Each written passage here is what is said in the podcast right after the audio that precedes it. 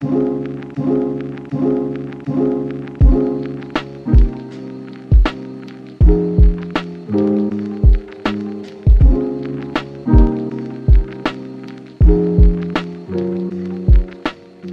up, y'all, and welcome back to another episode of the Resilient Body Podcast. I'm your host, Dr. Arneka, the not so typical chiropractor, and today we're talking about what to do when you wake up with that kink in your neck. Today's episode is inspired by I've had a couple of clients coming in. I've also had a couple of, um, of potential clients sliding into the DMs, letting me know about the kinks in the neck they've been feeling, if I had any tips, any strategies, or some things that can help.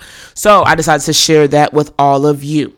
Today, we're going to talk about exactly what a kink is when that happens in your neck. We're going to talk about some movements to help relieve that kink and so you can help, you know, increase that increase that range of motion.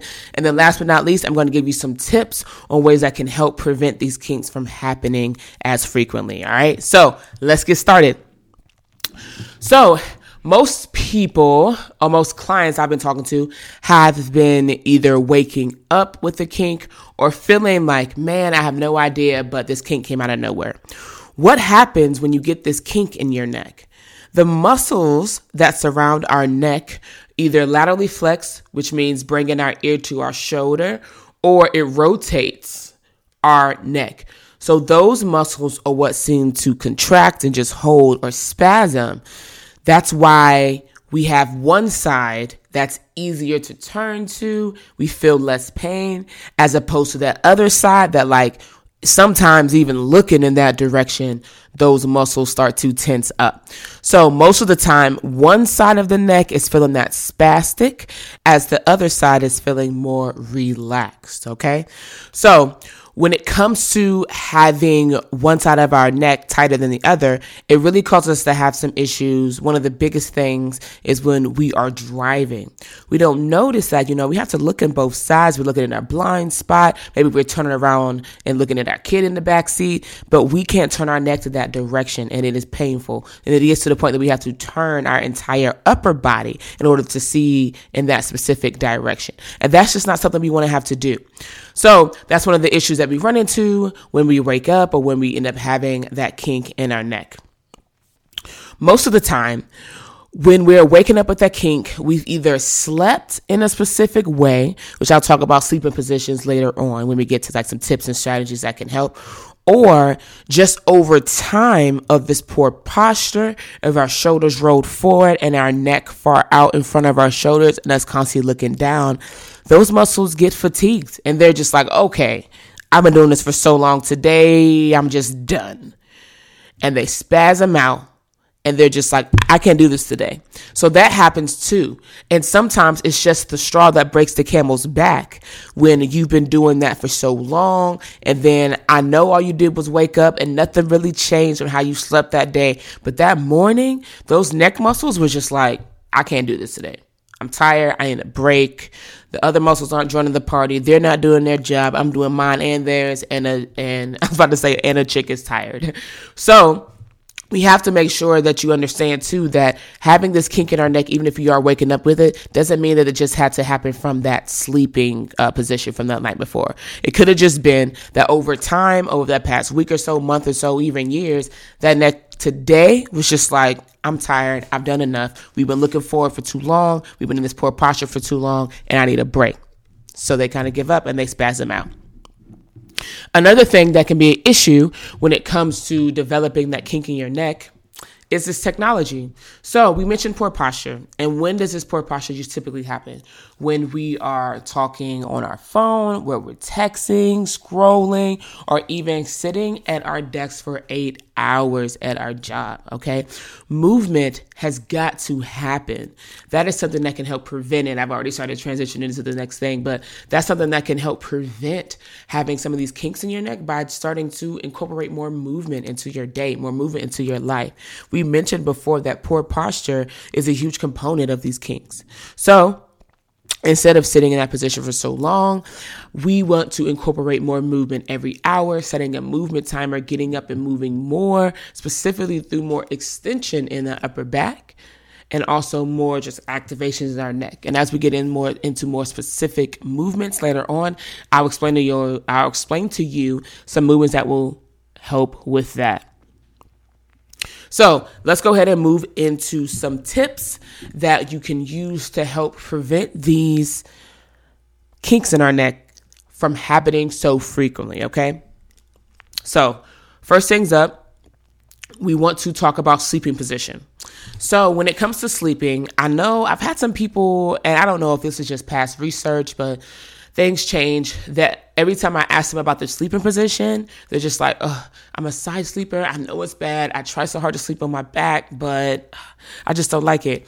I don't know where that came from and why or where someone said that sleeping on your back was the most beneficial. But my goal with people is not to get them to change how they're sleeping. My goal was to get them to modify it. Maybe we need to put a pillow here, lift our head here, bring this arm here things like that. So when it comes to those who are in sleeping positions that are on their side, it's not bad at all. What we want to do and make sure though is the pillow that we're using, either the multiple pillows or singular pillow, that our head and our neck are straight and in line with the rest of our body. What tends to happen is either our pillow is so flat that our head is closer to the bed and we end up having this kink in that lower side closer to the bed and that neck or that's how some people, if you're the infamous sleeper who likes to put their arm underneath the pillow, maybe that could be doing because the fact of your pillow is pretty soft. Maybe your head sinks down more into it and you feel like you need to bring your head up closer to your other shoulder. So, being in a position where your neck and head is straight with your body will help us from sleeping for six to eight hours in a kinked up position, sleeping position. Next, breathing with your diaphragm the first video that I sent out to every single client that walks through those doors is diaphragmatic breathing because we have to work on that on a consistent basis. The same muscles that are spasming up and causing these kinks in your neck are some of the same muscles that are involved when it comes to breathing. They're the secondary muscles. So if you're not breathing with your diaphragm and you're breathing with your chest, you're using more of those neck muscles. Now we talked about already, these neck muscles are already doing more work than a lot of the other muscles. So now we've added on, hey, I need your help when it comes comes to me breathing because my shoulders are now coming up around my ears. Hey, I also need your help when it comes to me looking down at my phone because I'm not holding my neck up yeah, myself. Eventually, those neck muscles are going to get fatigued and give up. That's how we get the spasms and knots and things like that. So it's so important to learn how to breathe properly, and that's with your diaphragm and not your chest muscles. Upper back strengthening.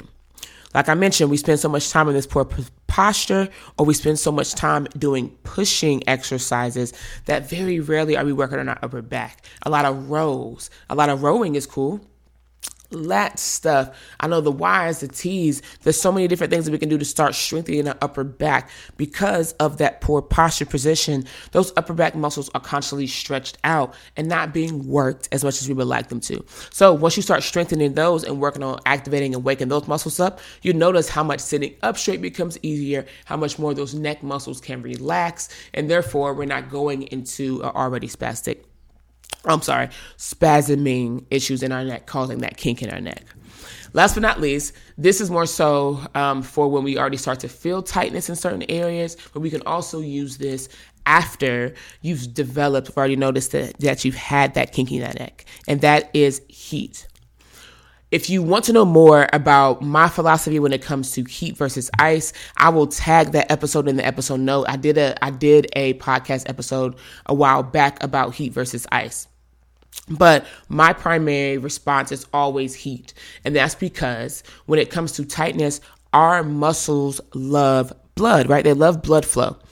So when we add some heat on there, it opens up our vessels. It gets more blood flow to that area, more circulation. It gets that muscle to relax. So adding heat onto areas that feel tight, we help them create more blood flow, more blood circulation, and then we go move them. So when you are waking up or starting to notice that tightness or you already have that kink in your neck, first thing I would have you do is put some heat on that area, warm it up, get more blood flow, and then follow up with some of the movements I will provide for you. So heat breathing with your diaphragm instead of your chest, having a good sleeping position, making sure your neck and head is aligned, and also upper back strengthening are some tips that can help you prevent these kinks from coming back so frequently. All right.